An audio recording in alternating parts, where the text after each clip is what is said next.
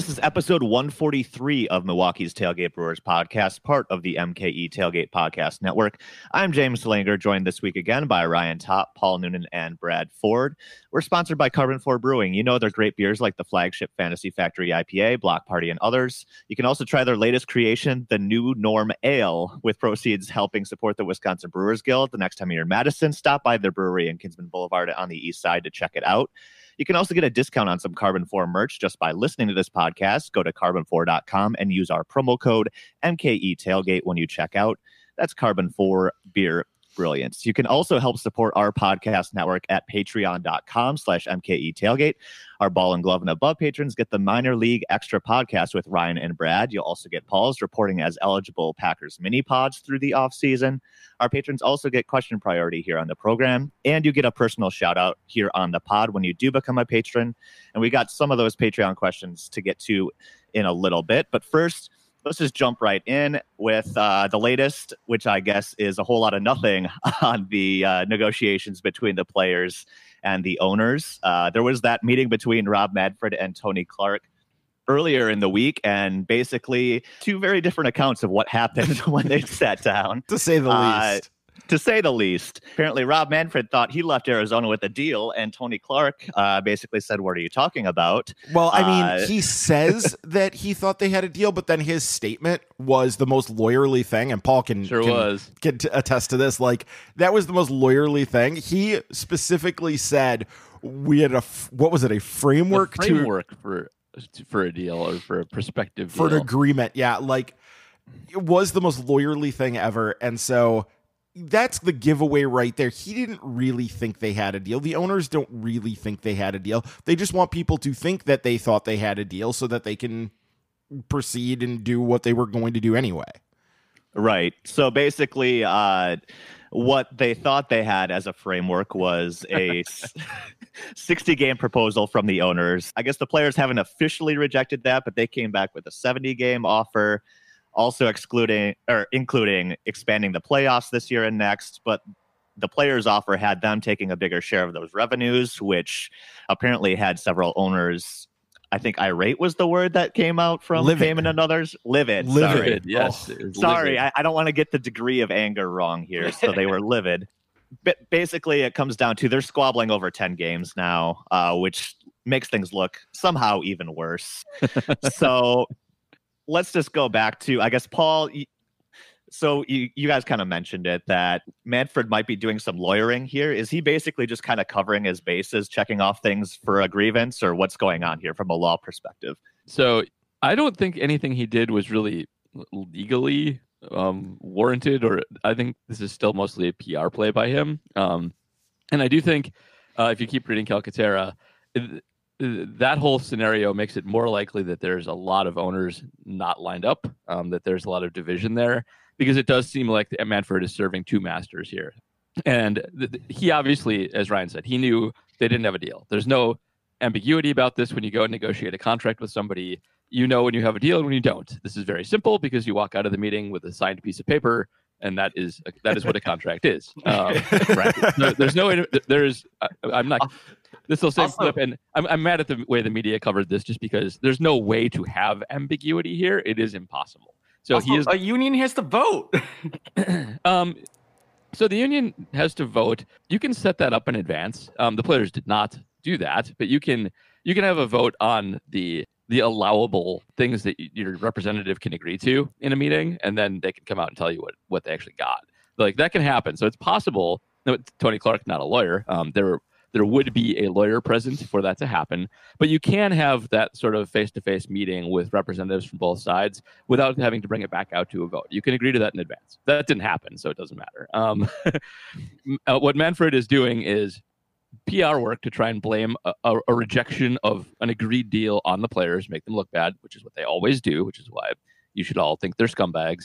But also, I do think trying to say to the owners behind the scenes who like wanted this deal, like, hey, I thought I had it. They're being jerks again, and you know what can we do about that? He's in a bad spot. He he- he's uh, still suffering from messing this up in the first place. So that's what they're doing. This is a continued try to blame the players thing. Um, they got not negotiating in good faith, and they, they still their ultimate goal is to drag this out um, long enough so that they can impose as short a season as possible and win a grievance because there's not that much time left. Same same as last week, just different actors and different things going on.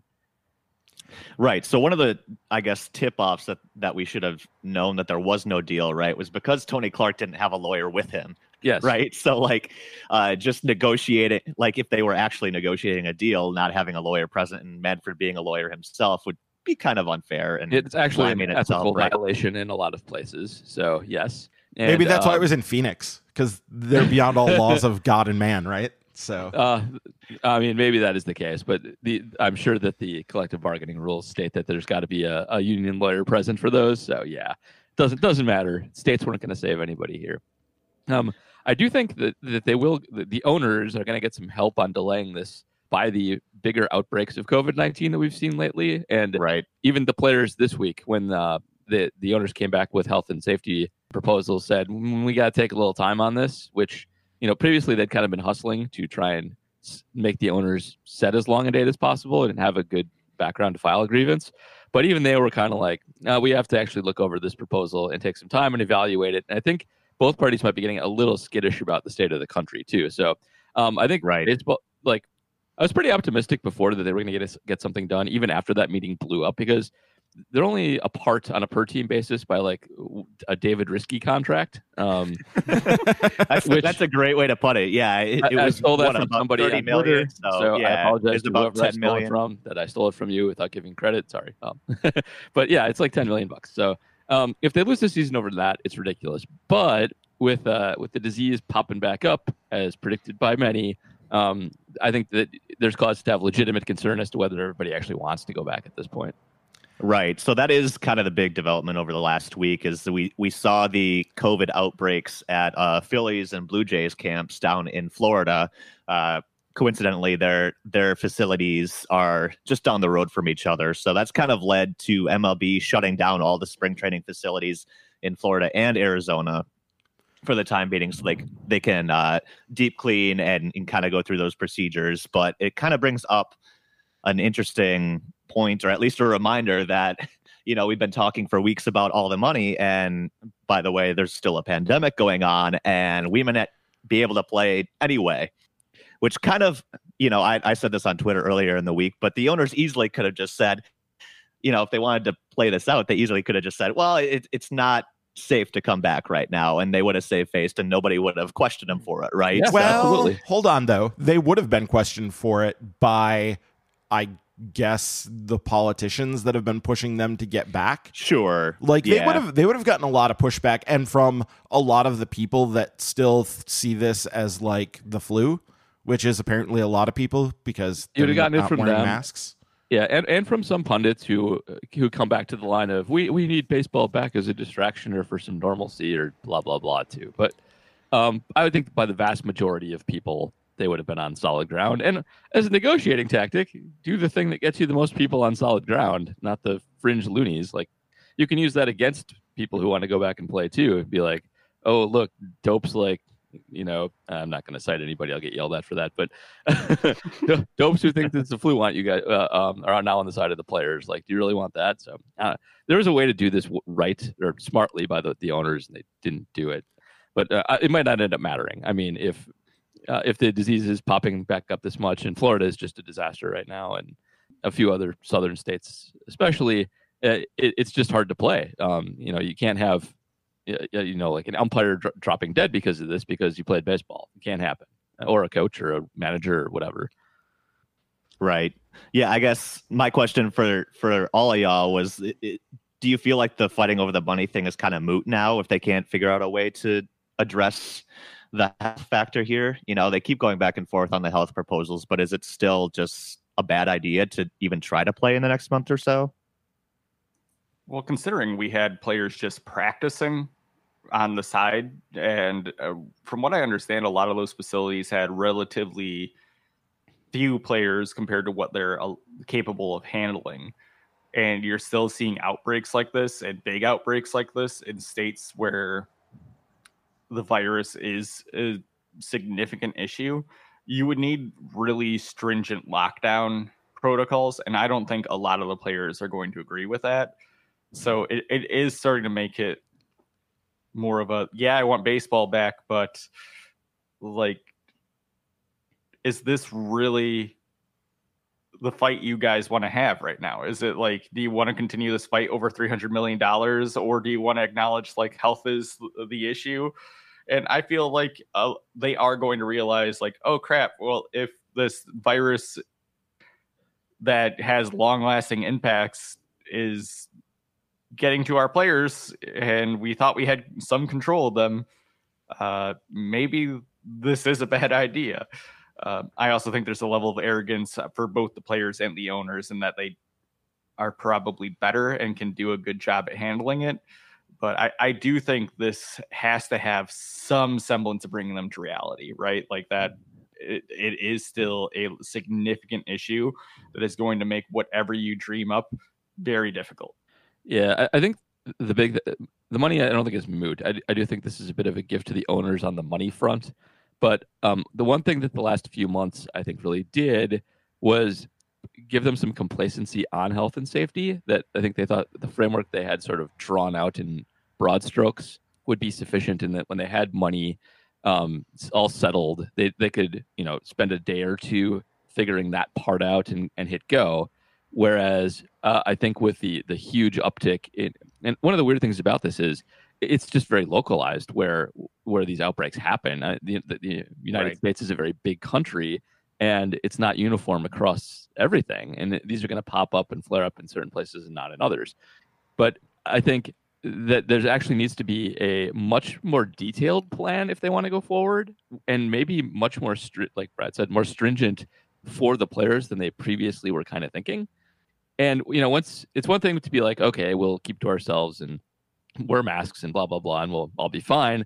But when you start actually sitting down and doing that planning, and all of a sudden it's like, well, you can't go out in these times, and you know, remember all that stuff we talked about not being able to use therapeutic equipment? Well, right, yep, that's the case. And there's certain air conditioned buildings you won't be able to go into, and there's all these other things that that the reality smacks you in the face of. I'm going to be playing baseball for not that much money and being in these kind of dangerous situations, traveling around and just not able to do all this stuff. Once you start to have that hit home a bit, I, am sure it changes your perspective quite a bit on what still needs to be negotiated, whether I want to do this in the first place. Uh, and I, I think they're going to run into that once they actually hit this part of negotiating. I think that the players are still like they are programmed to want to play baseball. And that's we've seen from the beginning that that's a big part of this and that they really want to get on the field and don't minimize the fact that even though they're not getting their full salaries they are getting the full pro rata. I mean we've we've crossed that bridge right? We we know that whatever deal if there is a deal struck it's going to be for the full pro rata. Basically baseball gave up on the idea of trying to force them to take less. So they're still going to get that money. And in many cases, a lot of them probably really need it. Like they do need the money. It is important for them to, you know, pay off whatever, you know, debts they have, mortgages, like, you know, they they have expensive lifestyles and need to be able to support that. So, I think that we are there there's still a lot of motivation on their part to do it. The question is, whether or not this can be done in any way that's remotely safe. And I think that baseball ultimately, like the, I think the worst thing that could happen for baseball is for them to start a season and then have to just shut it down because so many right. players test positive, so many teams are just it, it just becomes unworkable. Like you just can't play under these conditions. And you're going to have some rogue players and you know, I guess all it takes is one particular knucklehead to bring it back to a team and then spread it around like crazy. But I think that most of the players are going to be smart and careful about it just because I think that the the news they will they will be educated by the union if nobody else about mm-hmm. the dangers of this and told, "Hey, look, you know, this is this is something that could really cripple your livelihood." Like if you get this, you know, show them the picture of the lungs. Like, yep. that's pretty. You know, players will understand. I need my lungs to be able to to play baseball. Like I have to have that. That it's not negotiable. So I think that that most will be careful. But I, the question I have, and I was I was going to throw this to you, Paul. Who is it advantageous for? even if like they can't get the the season off the ground because of COVID, who is it advantageous for to get a, a financial settlement for, even if it doesn't matter? Doesn't that favor the players somewhat, or does it depend on the terms? Like who wins that negotiation, or how does that work? A financial settlement meaning if they don't play any games, what kind of payout is there? No, I mean like if they come to an agreement on what the framework of a of a season would look like, but they're not actually Okay. able to play it. Not actually able to play it. yeah, Um, uh, I, I mean, at that point, I don't really think you're you're in the you're not you're not in the PR part anymore, and I don't really think it, it favors anybody, um, other than probably the eight owners who don't want to play a season, um, right. because it.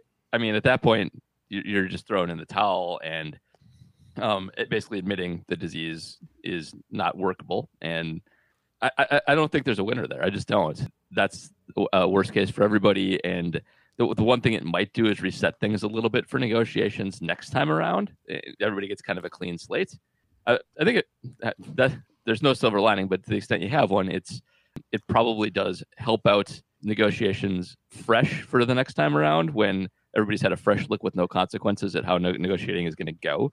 But uh, but I, I don't think there's a benefit to, to anybody in that scenario. That's just um, that's just too bad. The world is not good right now, and we'll try again next year.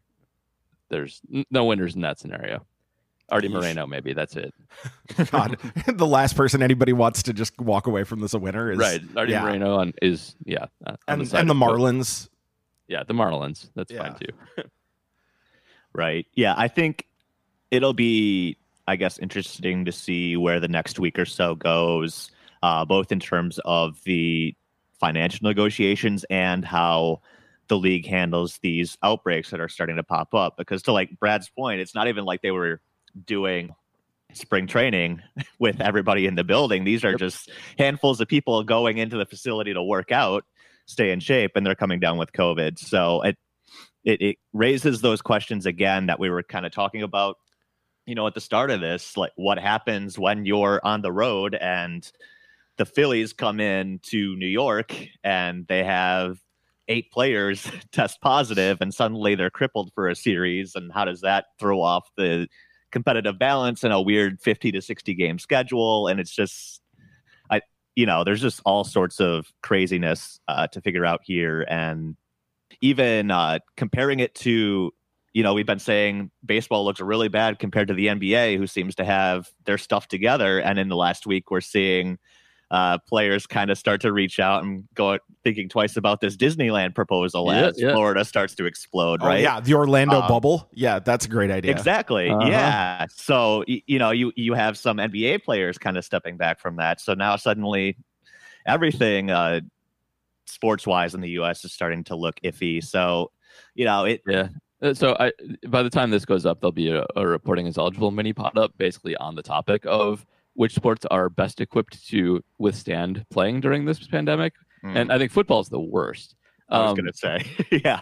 but I mean, absolutely. everybody is impacted equally by the ability to get the disease. The one thing baseball has going for it is it, can't. It does have a big pool to pull players from. It- like Right. even if even if worst case happened and a team all had to get quarantined for a while, like there's essentially another team you can bring up and throw out there, so you can keep Sure. a season going. Now, whether that's a good idea is a different question, but you can. So there is that. Um, baseball is well well suited to do that, but I, I mean, you just start talking about like, what if that actually happens? I mean, it's a giant story. It's a, it's basically a clear sign, like, oh no no, shut things down. I mean, foot, football's in terrible space because they don't have anybody to bring up, and if like right. a quarterback had to be quarantined for three weeks, like that team season is over. Well, that's why uh, the Packers drafted Jordan Love, right? In case Rodgers gets COVID.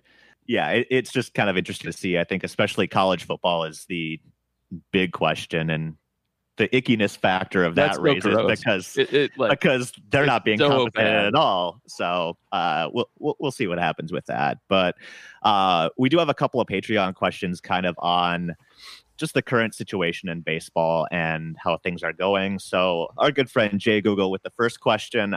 It's a pretty good uh, th- topic to think about here. Which is worse, Bud Selig's handling of the steroid era or Manfred right now? How about Brad? You take us first. I don't know. Especially because I wasn't like really watching uh, as strongly as I do now during the handling of the steroid era. Really, all I have is like what happened after the fact knowledge of it, and without having that post look at like what is the repercussion of how Manfred's handling this right now goes, it's hard to tell.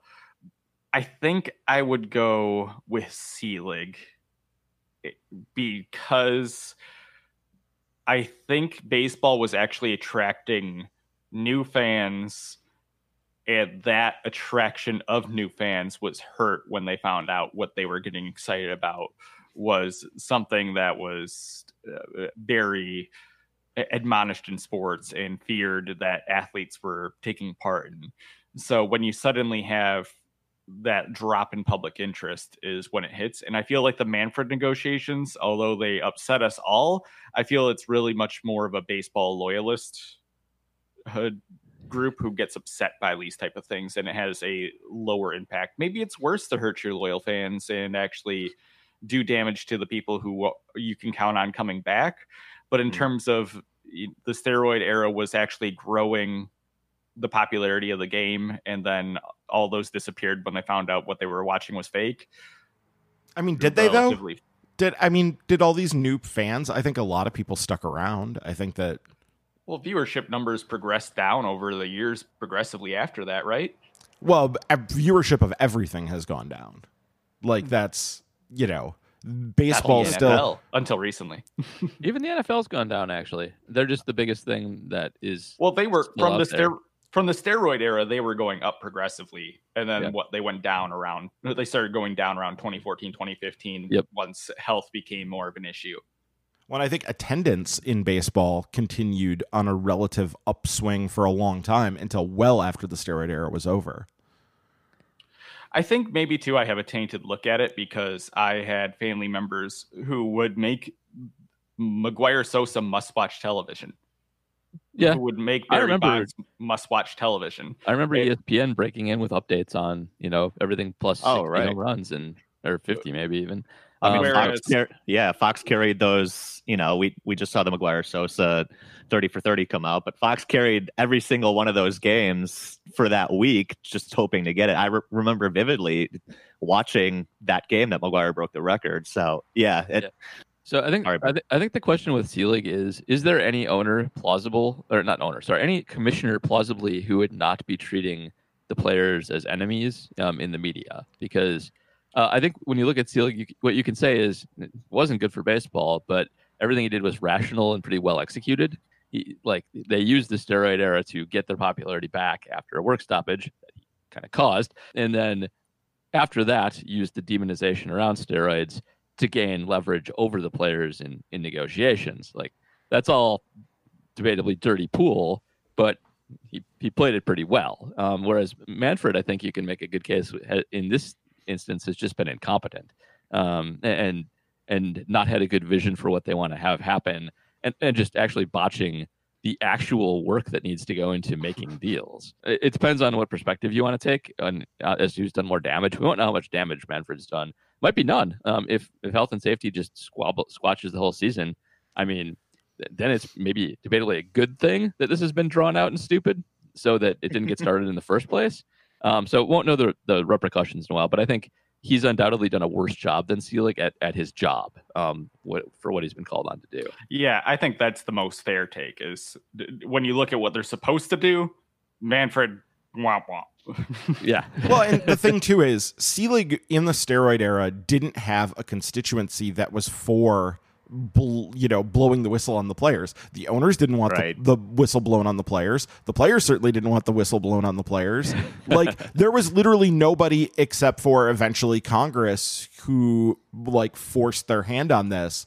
And Selig kind of just had to go along for the ride on that because where was he going to get any sort of leverage? He can't the commissioner's office does not have the kind of power that it had under Kennesaw Mountain Landis. Like yep. he he didn't have the ability to just unilaterally do stuff. So he was in a, a, tougher position, I think, than Manfred. Though, I mean, you could make the argument, and maybe this is going back to what you just said, Paul.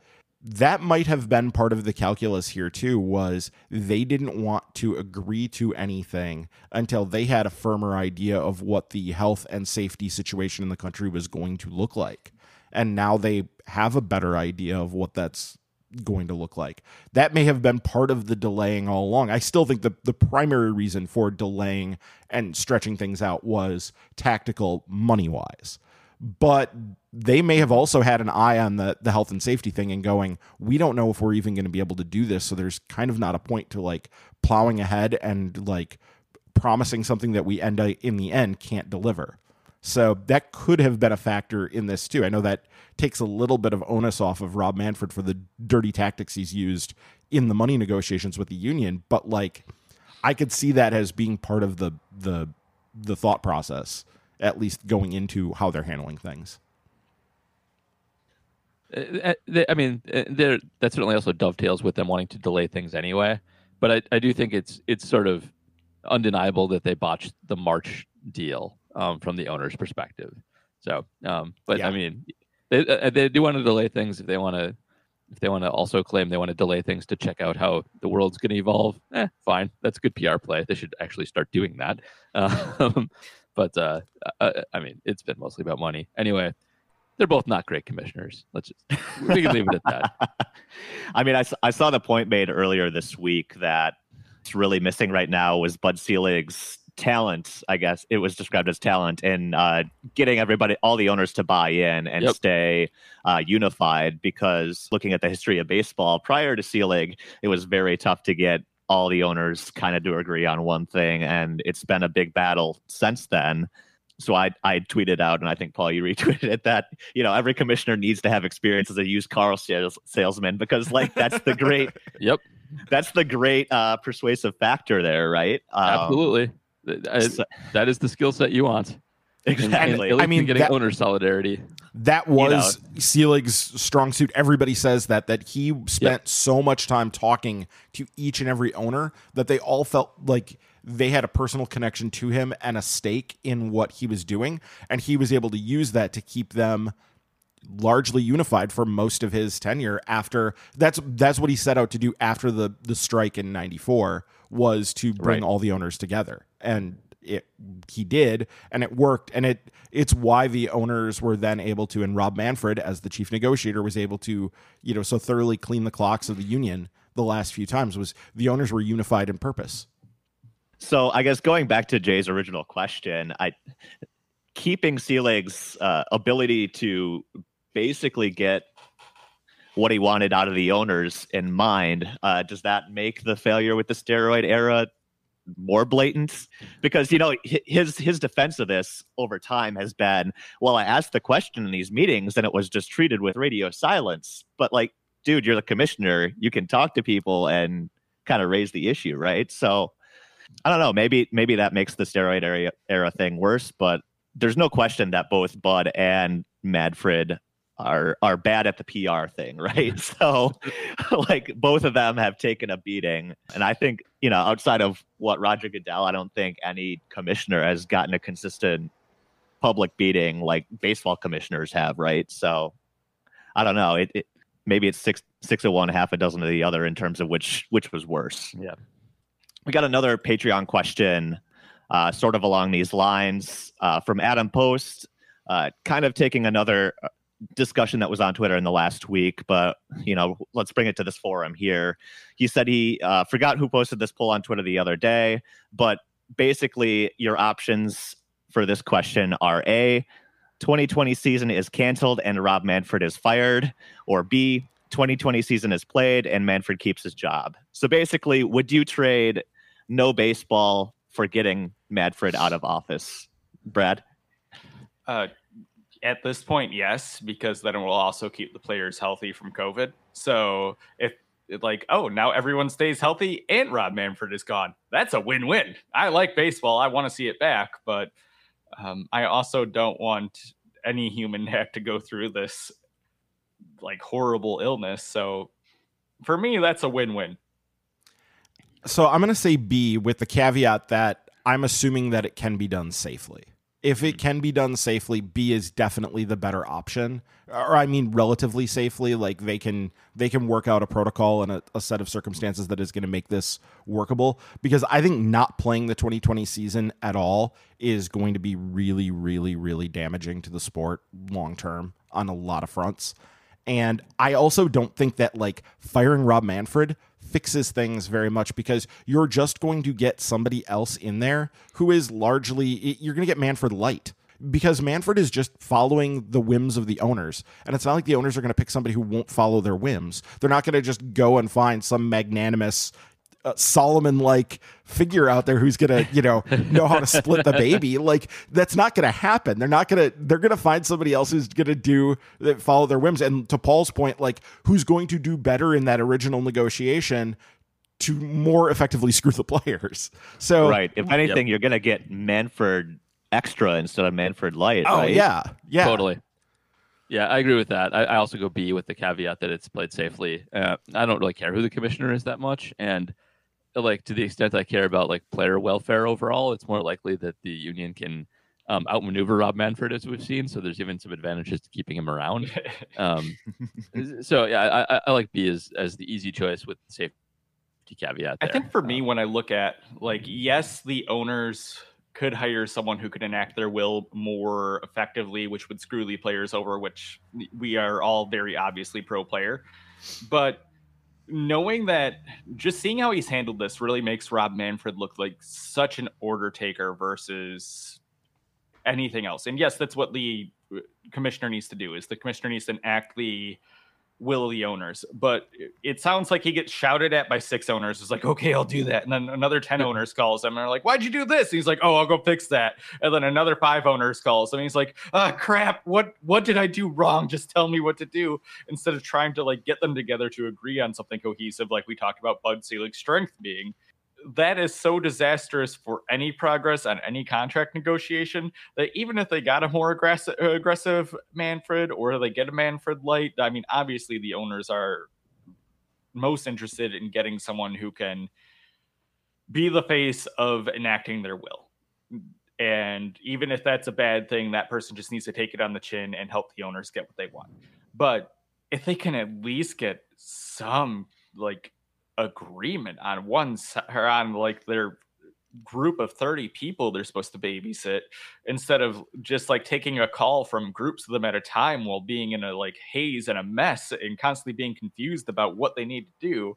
And i feel like it's so chaotic that even though it is beneficial for the players to negotiate against it's so chaotic that like they can't even take advantage of those negotiations because they can't progress anywhere because everyone's so confused about what they actually want because he can't handle it Right. It's it feels like there's just a general lack of leadership on that wing. Brad, you're kind of describing Manfred as an overwhelmed middle manager type as opposed you know, like and that's kind of the way he's been reacting lately as opposed to kind of that unifying leadership role. He's just kind of he's the middle manager being pulled in three different directions, serving two different masters like Paul and Ryan had said too. So yeah, I don't I don't know how much better things would be without Manfred sitting in the commissioner's chair. At this point, though, I think the idea of, in my mind, the idea of a 2020 season being canceled at this point, uh, with all the dirty laundry about the money being released, I think would be much worse than it being canceled due to COVID. So I, I think Manfred ultimately keeps his job going forward. Maybe we get a handful of games, but I, you know, at this point, neither option seems super appealing. I also so. think looking at how the, I mean, we touched on the NBA, like they might not be able to handle the Orlando bubble anymore. The mm-hmm. NFL is still a huge question mark. We don't know what that's going to look like, especially with a huge wave hitting the lower half of the country. At this point, to me, it just feels like sports in 2020 are not really going to be a thing.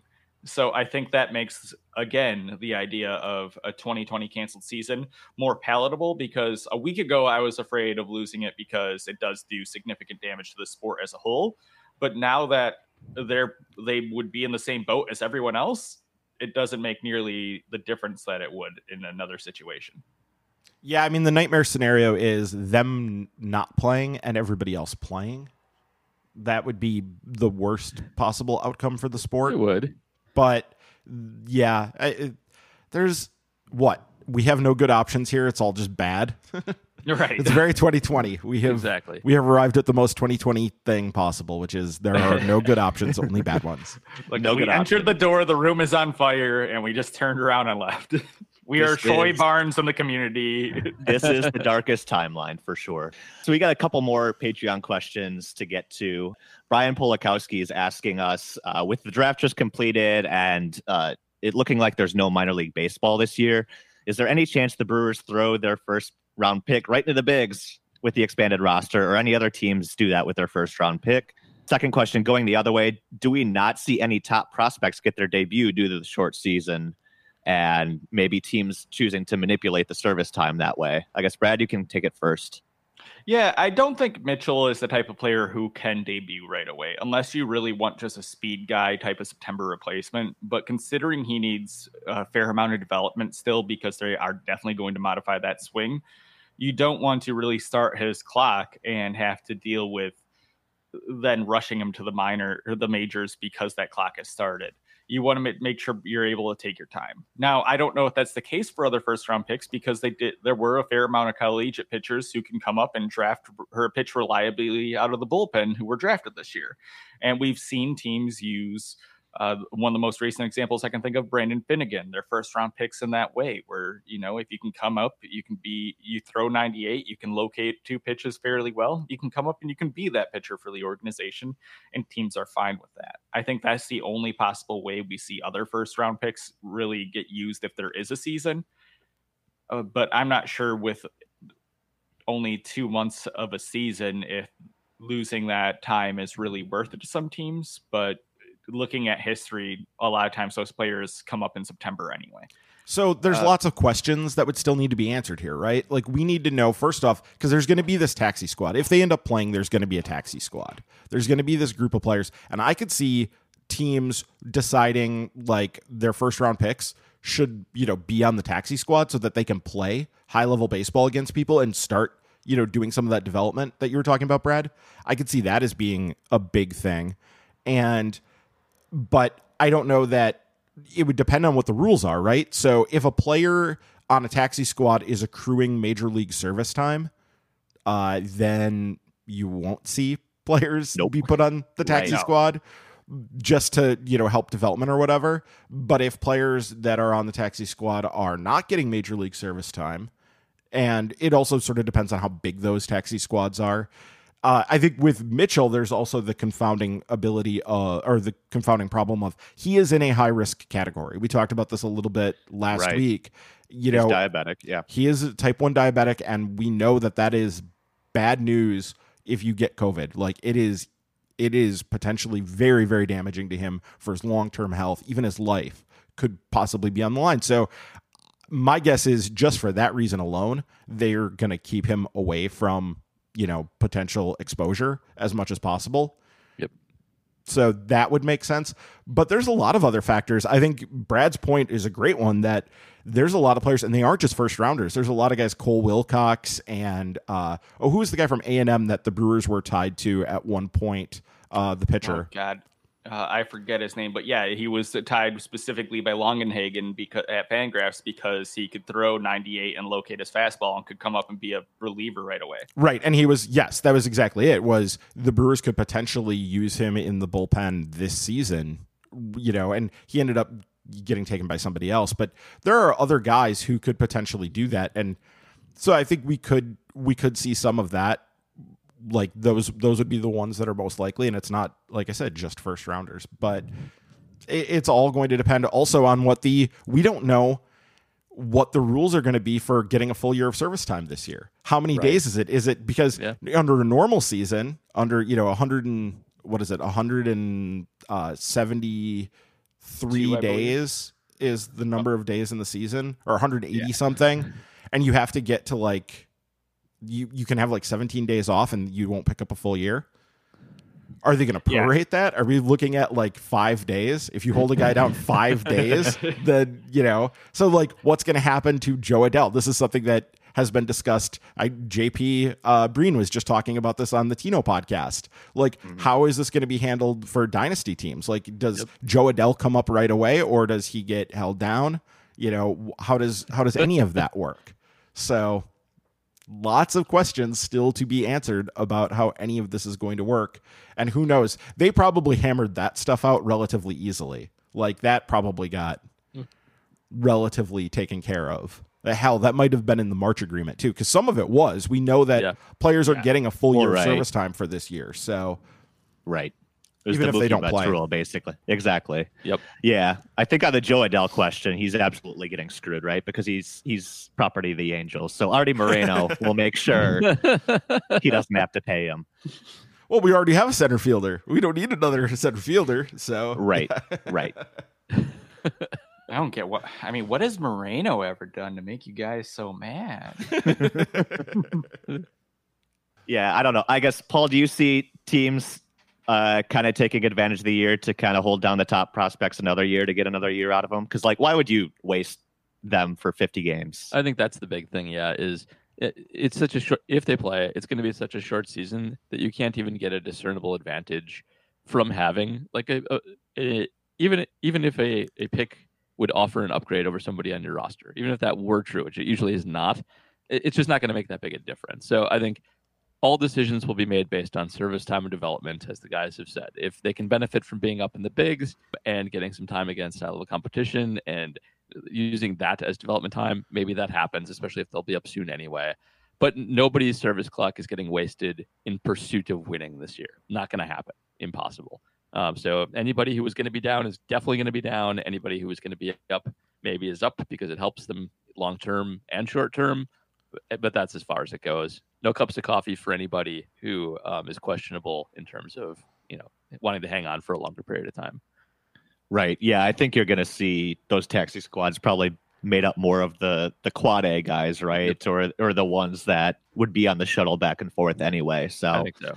yeah, I I, I would guess that we're not going to see many top prospects this year unless they were already signed to you know those below rate deals like the White Sox have done, which in any case they're on big league deals anyway. So screw it.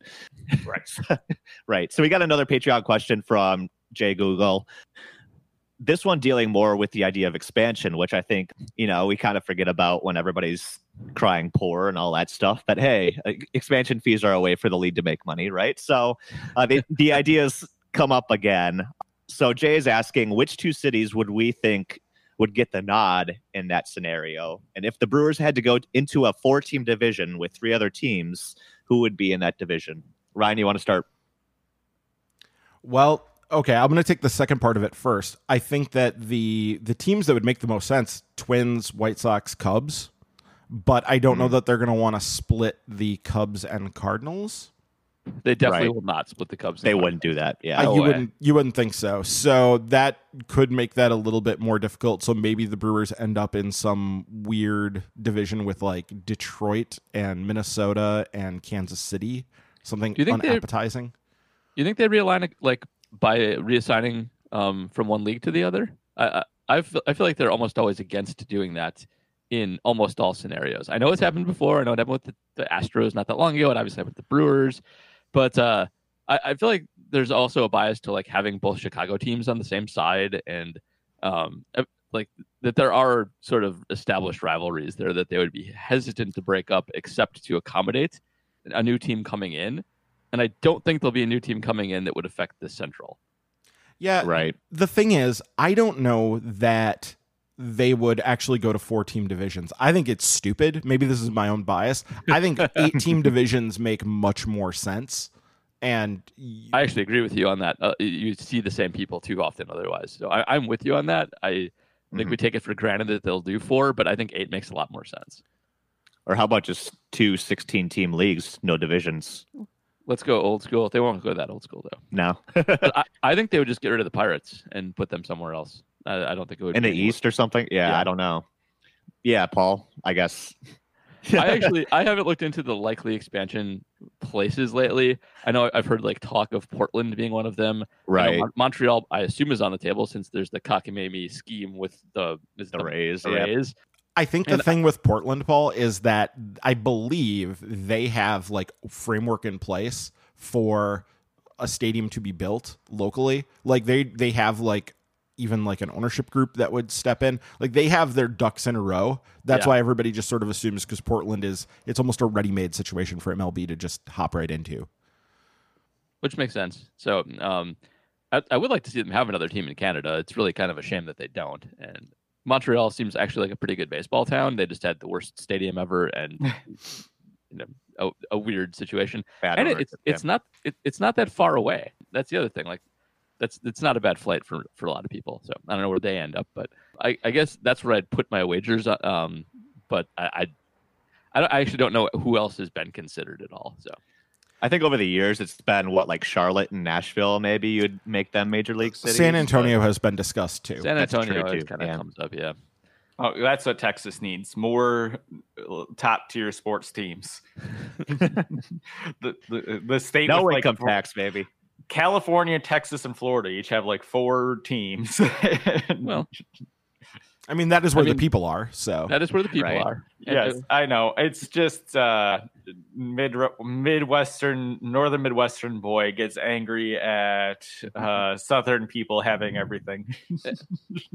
Well, get mad at Florida, but Texas people at least show up to games. right. Having Florida, which historically just has no one except for like in rare instances. yeah, I don't like it when teams are in places that just have transients. So like, I, I never get why you put stuff in San Diego, Las Vegas, um, or any of the Florida places that just have retirees with previously existing loyalties to other teams. So Speaking of Vegas, that has come up, but it's also logistically like that would have to be a domed stadium.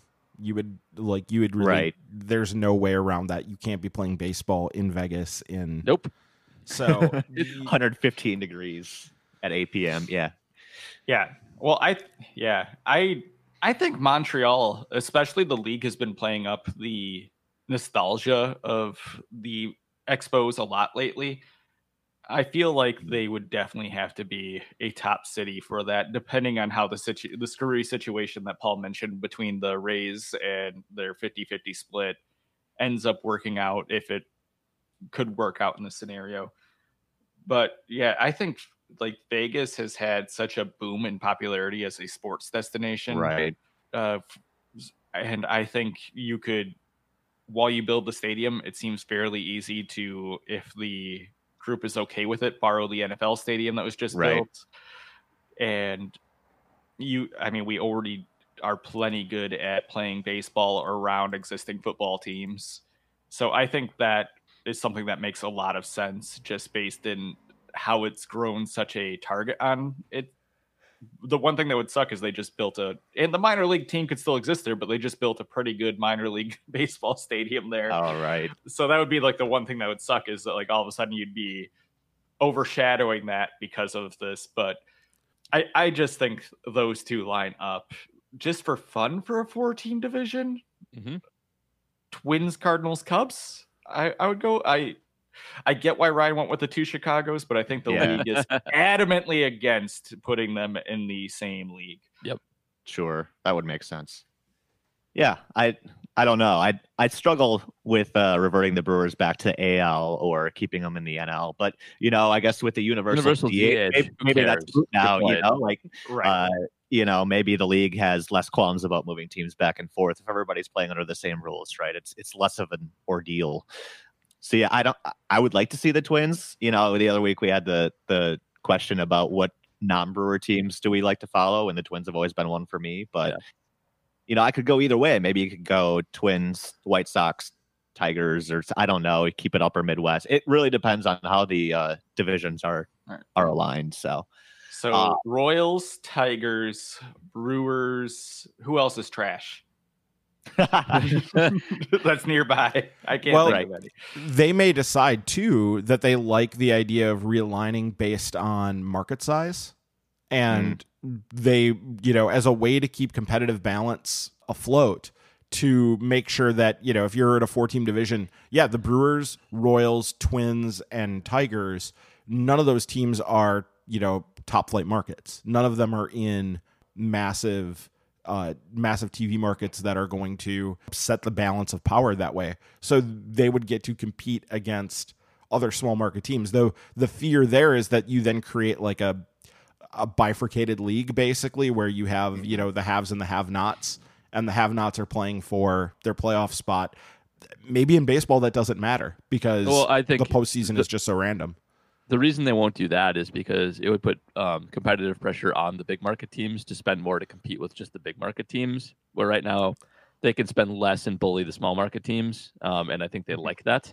So I don't think you'll see that. Though I like it as a way to get um, relegation in via the back door if they did go that route. Hmm. But uh, but that obviously won't happen.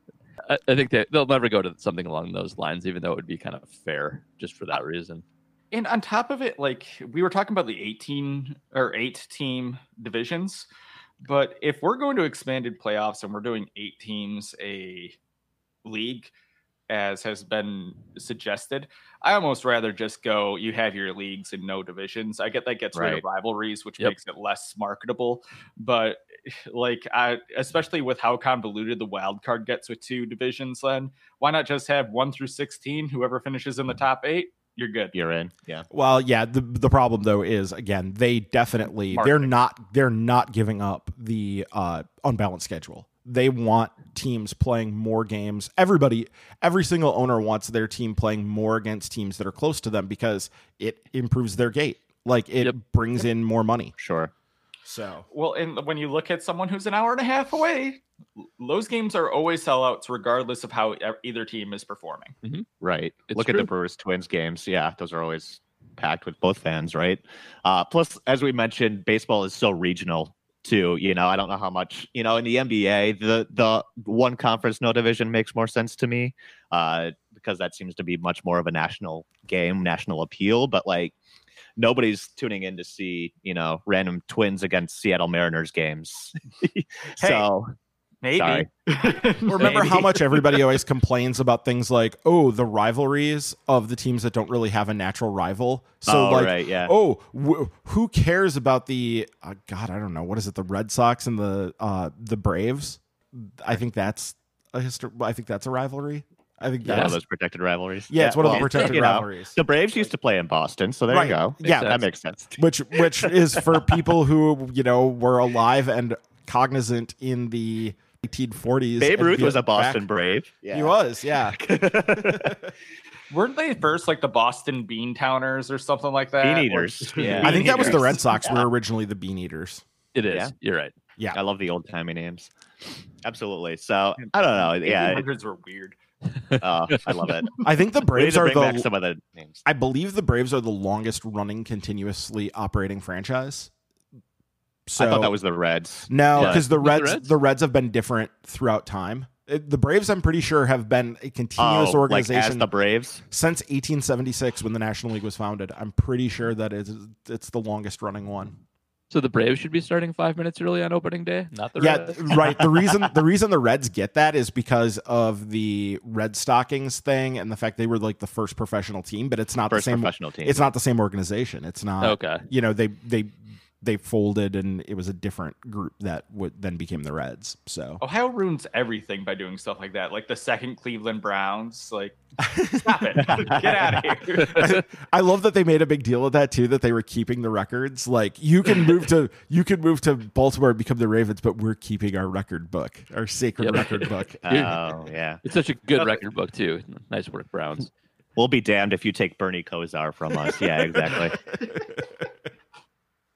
All right. Well, speaking of uh, retro players, we got a Twitter question from JD, and this is kind of a fun one. So we're recording this on Sunday, Father's Day, as uh, MLB Network set to kind of unveil a, a special documentary on Ken Griffey Jr., which I'm personally super excited about because I was always a junior fan growing up. So in in light of that, uh, JD says Griffey was also his favorite non-Brewers player as a kid. He's pumped for the documentary, and he wants to know what our favorite non-Brewers were when we were growing up. So, uh, Paul, go first. Uh, mine was was definitely Bo Jackson. So nothing nothing out of the ordinary there. I like I did like Junior a lot too. Um, and I sought out all of his rookie cards like everybody else does, and they're all worth five cents as a result. But uh, so I, I loved Bo, and I fondly remember like a, a brief home run chase between Bo and Rob Deer that they had um, during one Nice. season. For the first half, they were like back and forth the whole time, and then Rob Deer turned into Rob Deer. but I also really like guys who uh, had great outfield arms. So I like Cory Snyder and Jesse Barfield a lot. Jesse Barfield has like the greatest arm of all time. I urge you to go seek out his. He had no idea where it was going, but uh, it was uh, it was incredible. So those were fun. And then I followed anybody who was a Donruss rated rookie. Um, so it, it, just if you want to, to run through a couple, like Gregg Jefferies, Walt Weiss, um, BJ was one of those. Never turned out that well, but uh, but, but uh, anybody who showed up on there, I, I always kind of paid attention to just to see if they actually would turn into a star. Um, most of the time, not really. Don, Donruss So, needed better prospect- scouting.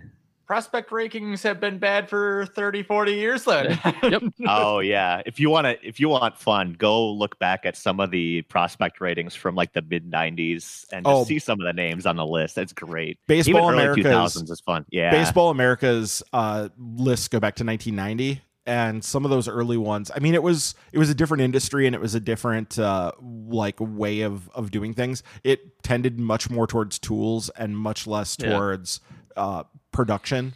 And Mhm. so there's just all kinds of weird Yeah. nonsense. on by the way, the re- the reason the rated rookie thing kind of took off a little bit for for people in that era was um, Jose Canseco was one of the first ones, and his Mm. card was actually kind of rare. So like it, it, it, it in like '89, it was worth like 50 bucks at a store. So um, uh, uh, Jose Canseco was actually one of the big reasons for the the the card boom and bust that happened around that time. And he really he kind of made the rated rookie thing happen single handedly by by becoming the phenomenon that he did. you're you're stepping all over me here, Paul. Because I Oh, was going- sorry. I was going to say, yeah, Well- literally Jose Canseco. Transition to you. So, uh, yeah, Jose Canseco. In my baseball fandom as a kid, I went through several waves of it. I, it really peaked in like '88 to like '90, and so that's the Bash Brothers era. And I loved Jose Canseco. Um, I think because his brother was playing for the Muskies at the time. Ozzie, his Yeah. twin brother. yeah, so Canseco, yeah. like uh, that was that was a big deal like there was that connection to Madison and the A's had that and so there was there was that and just the A's were like the sexy team because they hit a bunch of home runs and that's what you know when you're like nine ten years old that's cool to you so Right. uh, I was definitely all about about that. If you go a few years, I I think I've mentioned this on this podcast before, but uh, the only jersey that I have that is not a Brewers jersey, uh, baseball wise, is Brady Anderson. So- oh yeah, yeah, you, that you brought, you brought that up. Yep. Yeah. Yep. So Brady Anderson. So I've I've really got the like the rogues gallery of favorite players from my youth. Like the, these guys are all people who have been uh, disgraced and very uh yeah, history does not look kindly back upon them. But yeah, I, I've got Jose Canseco and uh, Brady Anderson. Nice. It's- Nice. As I mentioned before, like I loved baseball as a kid, but I never really watched it. It wasn't ever really available. So I didn't really start becoming baseball obsessed until my later teens. So I don't really have any of the like even then, like Griffey was on the Reds. He was kind of on the decline. Um, and he was a rival, although my answer for this question kind of contradicts that.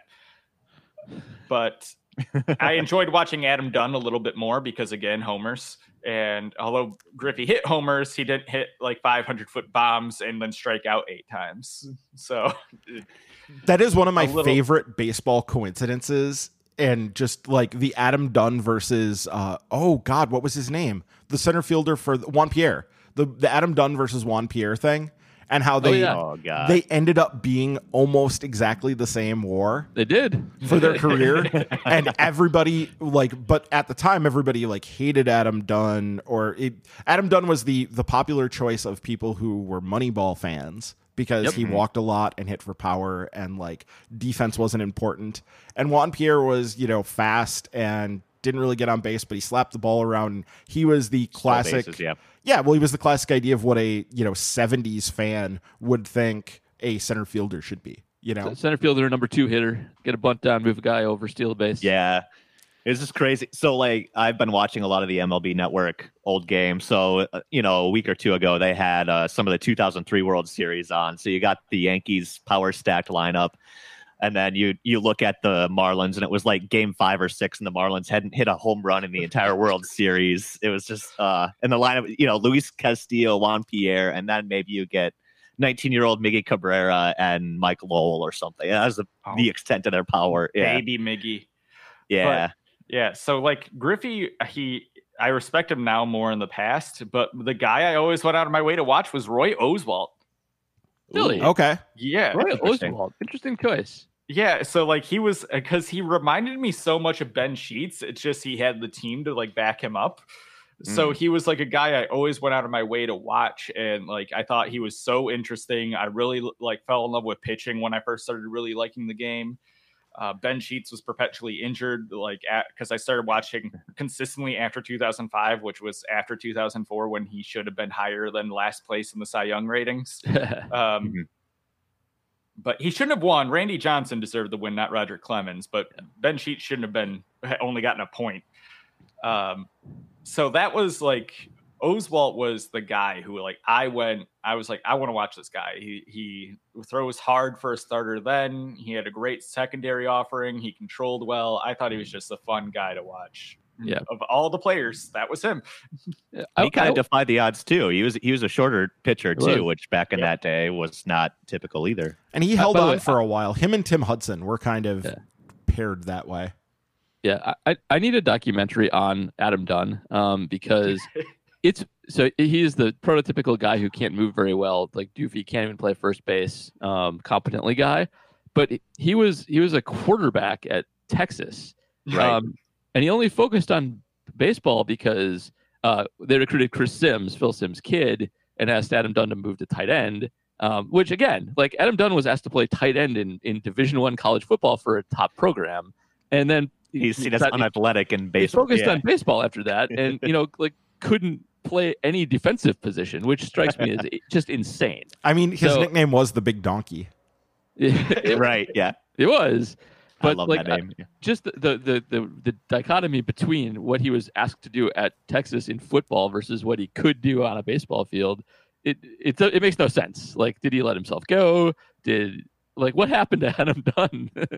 Well, he was Yeah, when don't he was coming up. He was a big time prospect. I remember people really being excited about him and Austin Kearns were kind of coming up at the same time for the Reds. They were Oh, in that yeah. generation before the Joey Votto. Um, oh, the pitcher, uh, Cueto. Like it was Yeah. the generation before that group, but Mhm. they were like Adam Dunn was was considered pretty athletic, and he was one of those guys who I think it's maybe the like the Corey Hart career path where if you look at younger, like he was never as fast as Corey Hart. Like Corey Hart Yeah. was legitimately really fast and athletic, but Dunn just aged really poorly. And maybe it was because he had played a bunch of football and like got his body beat Maybe. up, and like Yeah. and also just because he was huge. Like those guys tend to slow down faster. Like it's Right. just that's physics.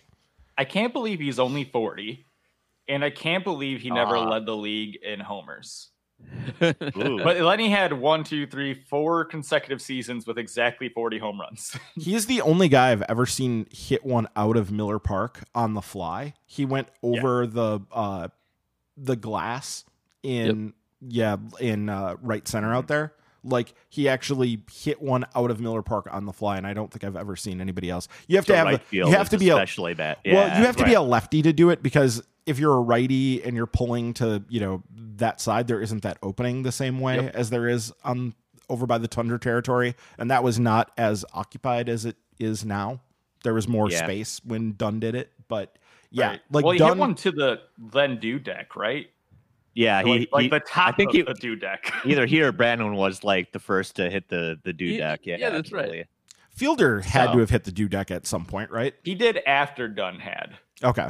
I, I remember them making a big deal in like 05, 06 about Dunn doing it and being like, that's the longest home run in Miller Park history. And then I think Fielder came within like two feet of it.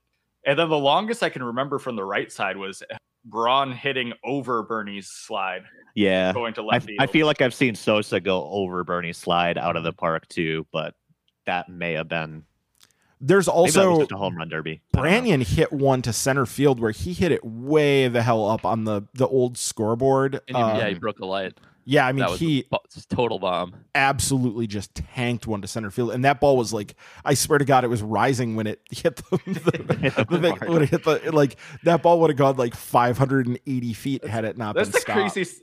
Those things are crazy to me because it's just like people barehand those suckers. Uh, Like uh, after I saw the home run derby where the guy caught uh, Stanton's ball and like he, he uh, took a picture of his hand afterwards and was just purple and swollen.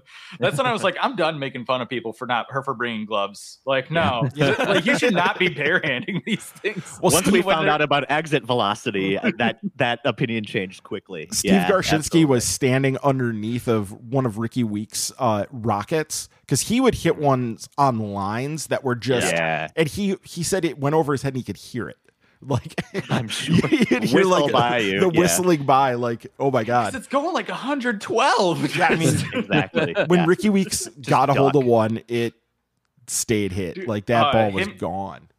It's That funny is the home runs I remember because it's uh it the somehow turned into a home run honor segment. but him That's like bouncing one off the 300 then 300 club. yeah, And then he also hit one off the scoreboard and the dent was in the ad where he hit it off Yeah. of the rest of the season. I I think I vividly remember that too. Yeah, that. Oh man, I miss Rickie. Shout out to Andy Chef. Same here. Yeah, Yep. Andy, he just gets a ping anytime somebody mentions Rickie, even on the podcast. uh, I guess looping back to the JD's original question, so uh, we kind of got all eras covered here because I I kind of came of age as a baseball fan in the late '90s. Um, so you know, earlier I had said I vividly remember the Mark McGwire, Sammy Sosa, uh, you know, the game where McGwire broke the record. So that's kind of the era I remember most, and um, Junior by far was my favorite player as a kid, like literal posters on my bedroom wall kind of thing. Modeled my my swing after it, which didn't work out too well for me, but you know, I still I still hit with the elbow up high, and you know, uh, it's just the sweetest swing. Uh, and because of that, I I followed the Mariners, or at least played the Mar- as the Mariners a lot in Ken Griffey Jr. baseball.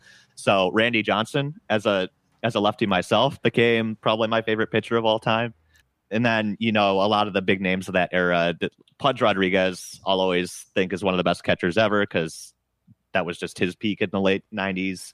I didn't have cable, so I was watching a lot of the national games. So th- this is, you know, a, a lot of my other favorites are sort of like the teams that were consistently in the playoffs. So you know, Jim Thome was a big one for me because the Indians were always in the playoffs. Uh, Chipper Jones because the Braves were always in the playoffs, and those are the games that I got to see. So those are just some of mine. The guy I remember actively wanting to love but couldn't fall in love with because I could never find a way to watch his games is a guy who grew up in Racine without cable and I only got like three channels. Was uh Pedro. Like I Oh, wanted yeah. to love Pedro, but Yeah. I just couldn't watch him. Yeah. Um, and Yeah. then also, I remember like briefly as a child loving Mark McGwire, and then of course, you know, he comes on. He want, do you want to know the truth, or do you want to see me hit a few dingers on The Simpsons? Dingers, dingers. Got him to do that. Like the, the context on it is so different from when they actually. put it together. right.